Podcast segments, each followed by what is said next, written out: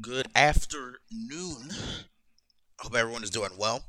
I wanted to do a follow up podcast, actually, um, a follow up episode on the previous one that was just recently posted uh, regarding the restructuring of INDOPACOM and its structural budgetary analysis on a modern American um, active defense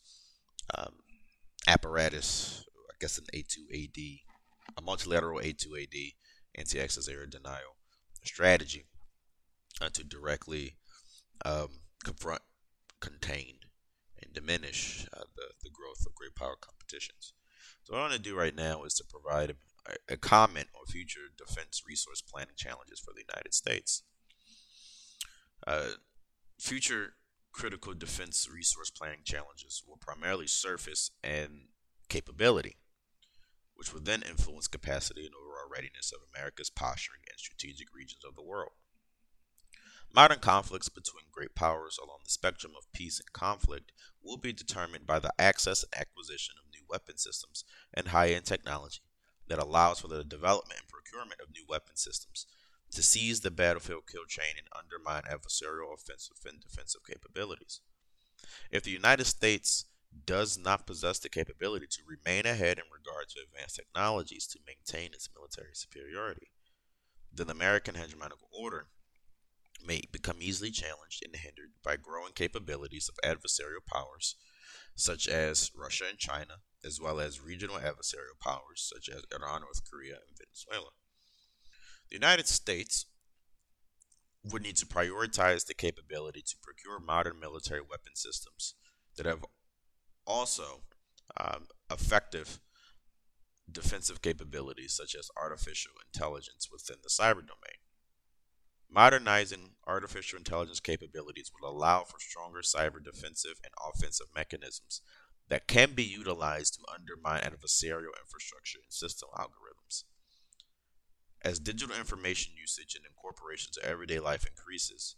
its placement in developing digital information linked weapons will become more prominent and significant. This also increases potential risk and vulnerabilities to the overall American posturing if cyber infrastructure is not modern and the capability via investments, research, and procurement being absent. As the United States for the past 20 years prioritized combating non state actors and transnational entities, the Department of Defense will need to reevaluate the capacity or force structure of the United States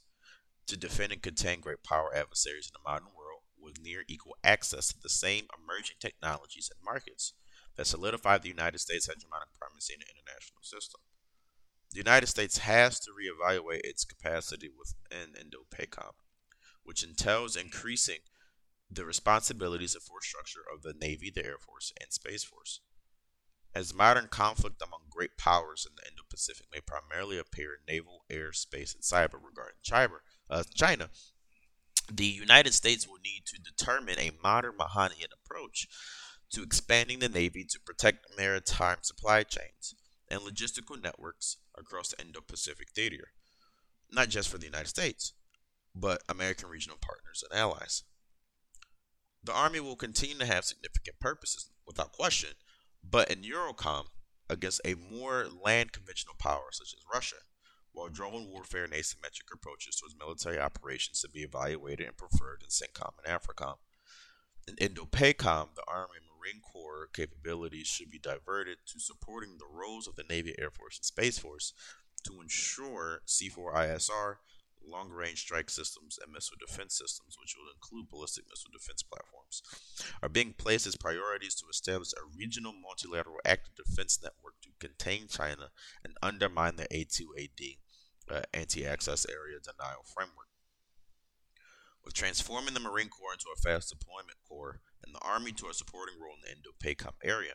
American capabilities to ensure effective capacity to deliver a response to Chinese posturing and encroachment upon global trade routes and strategic choke points can be achieved once current and trending geopolitical and geoeconomic realities are implemented into the national defense budget and it's been acknowledged by strategic decision makers and military commanders. If the capability to procure new weapon systems is not effective, the capacity to adhere to security obligations and conflict resolution strategies will be inefficient and ineffective. Balancing and capacity come balancing within the ability of adequate capacity comes from the reevaluation of modern American capabilities to develop weapon systems that enhance strategic posturing. The Eurocom, CENTCOM, AFRICOM, INDOPACOM, NORTHCOM, and SOUTHCOM. The main capability issue for the United States that must be resolved to ensure proper capacity and overall readiness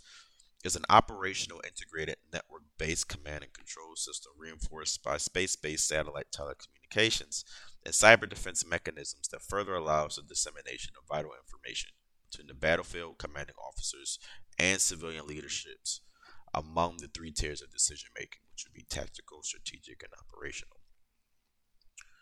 If the dissemination of information is hindered, then American capacity to construct a modern force structure to remain ahead in great power competition and strategic positions in the world will become weak, and adversaries will become further emboldened to undermine and replace the United States.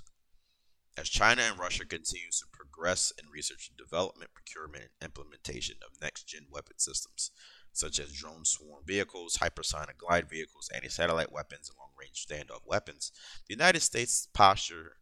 um, in Europe and the Indo Pacific is weakened as the American capacity has not fully transitioned back to great power competition. As American adversaries target the United States asymmetrically to avoid direct conf- uh, conventional confrontation until military parity has been reached, American capabilities must be directed towards strengthening infrastructure vulnerabilities in cyber networks, space based networks, tele- telecommunication channels, and logistical networks that would allow for easier flow of information, mobilization of personnel, and further defensive posturing. If the capability to procure new weapons and the capacity to modernize force structure is absent, then the overall American readiness is inefficient, ineffective, and exploitable by adversaries. The United States will continue to not be ready for great power competition and confrontation if procurement of modern weapons has not been achieved, legacy systems have been officially retired, and force structure resembles the national priorities, the national security priorities within the modern world. Land-based systems are important, but capabilities have to resemble new realities within particular combatant command zones. More importantly, as the competition between China and the United States continues to grow tense and globally encompassing, American readiness must reflect the change of focus. This includes the type of munitions preferred, operational capabilities, personnel capacity mobilization, satellite positioning, and increased multilateral security arrangements that bolsters American positions and uphold American primacy. The current administration can achieve a balancing within the new bud- uh, defense budget by accepting the new geopolitical risks stemming from the Indo-Pacific and elevating the roles of the Navy and naval capabilities including unmanned naval ships, smaller aircraft carriers for force multiplication and power projection with carrier strike groups, and further budgeting for smaller combat ships such as corvettes, frigates, and missile boats to achieve a modern Mahanian naval fleet without heavy dependence on large combat ships such as aircraft supercarrier strike groups. The Navy will need to share equal responsibility with the modernization of the Air Force, which requires the retirement and replacement of legacy systems with a more robust, modern multi role Air Force. Overall, to achieve balance and operational capabilities to succeed in new force structure capacity of the Navy and Air Force, the Space Force budget should reflect increased priority in C4ISR and modernized GPS systems that allow for a data linked integrated singular command and control system